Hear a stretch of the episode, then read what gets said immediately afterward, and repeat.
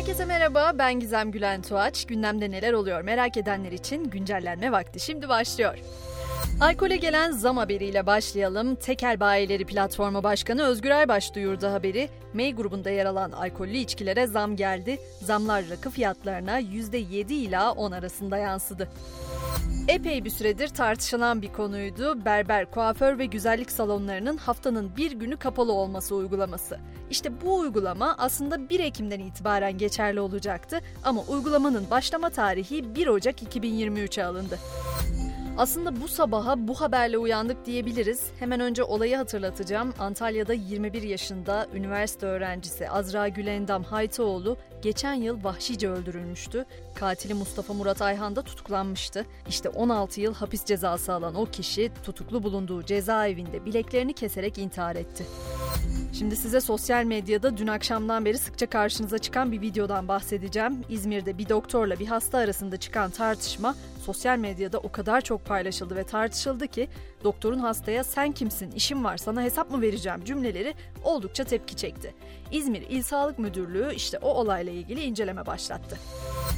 Biraz daha dünyaya açılalım. Son günlere damga vuran kuzey yakın boru hattına götüreceğim sizi.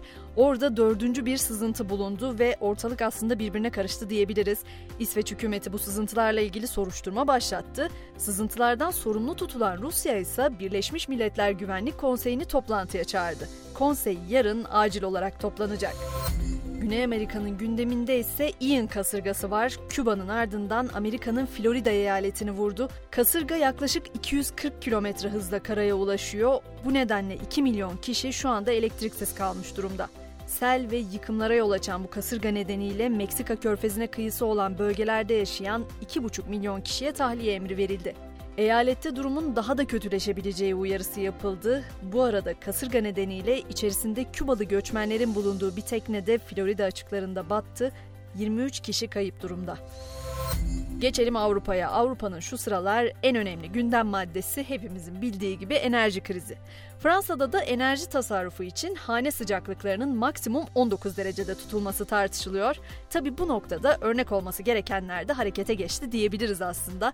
Başbakan ve kabinesi giydikleri mont ve boğazlı kazaklarla vatandaşa örnek olma girişimi başlattı. Özellikle geçtiğimiz iki senenin en önemli gündem maddesiydi pandemi. Pandemi bitti diyebiliyoruz aslında ama pandemi sonrası tartışmalar tabi hala devam ediyor. Kanada'da Covid-19 aşısı olmayı reddeden 407 asker ordudan ihraç edildi. Hollanda'da ise durum biraz daha farklı. Hükümet pandemide Covid'e yakalanan sağlık çalışanlarına tazminat ödemeye hazırlanıyor. Sağlıkçılara bir defaya mahsus 15 bin euro tazminat ödenecek. Yine Covid ile ilgili ABD'de yürütülen bir araştırmanın dikkat çekici sonuçlarını da paylaşmak isterim. Bu araştırmaya göre Covid genç yetişkinlerde kişilik değişikliklerine yol açtı. Bilmiyorum aranızda Covid geçiren ve kendinde böyle bir değişikliği gözlemleyen var mı ama Covid salgınından sonra bu araştırmaya göre genç yetişkinlerin daha huysuz, strese yatkın, daha az işbirlikçi ve sorumlu hale geldiği ortaya çıkmış. Şimdi Amerika demişken ABD Başkanı Biden'ın gaflarından da söz edelim isterim. O gaflara bir yenisi eklendi. Biden açlık üzerine yaptığı bir konuşma sırasında Ağustos'ta hayatını kaybeden kongre üyesinin nerede olduğunu sordu. Geçtiğimiz günlerde de hatırlayacaksınız bir video çok fazla dönüyordu. Biden'ın yaptığı bir konuşma sonrası sahneden inememesi sosyal medyada çokça konuşulmuştu. Şimdi bir vefatın haberini paylaşacağım. 90'lı yıllara damga vuran Grammy ödüllü efsanevi rap şarkıcısı Coolio 59 yaşında hayatını kaybetti.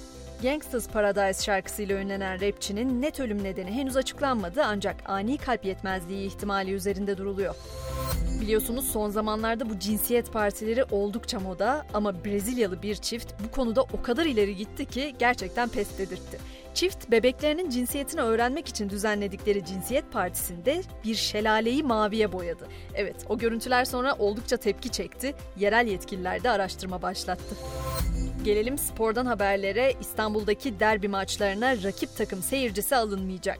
Karar kulüplerin isteği doğrultusunda alındı. Beşiktaş, Galatasaray ve Fenerbahçe'nin kendi aralarında oynayacağı Süper Lig ve Türkiye Kupası müsabakalarına misafir takım seyircisi alınmayacak. Fileye de bakalım. Dünya Şampiyonası'ndaki 3. grup maçında Dominik Cumhuriyeti'ni 3-2 mağlup eden A Milli Kadın Voleybol takımımız bugün Hırvatistan'la karşı karşıya gelecek. Maç saat 18.30'da.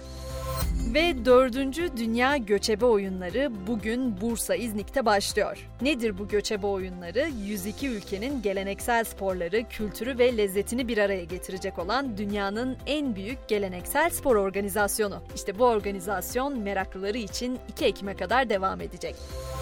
Şimdilik günün bu kısmına kadar neleri konuştuğumuzun cevabı bu kadar olsun. Saat 18'de tekrar buluşalım ve günün kalanında neler konuşmuşuz onları da gözden geçirelim.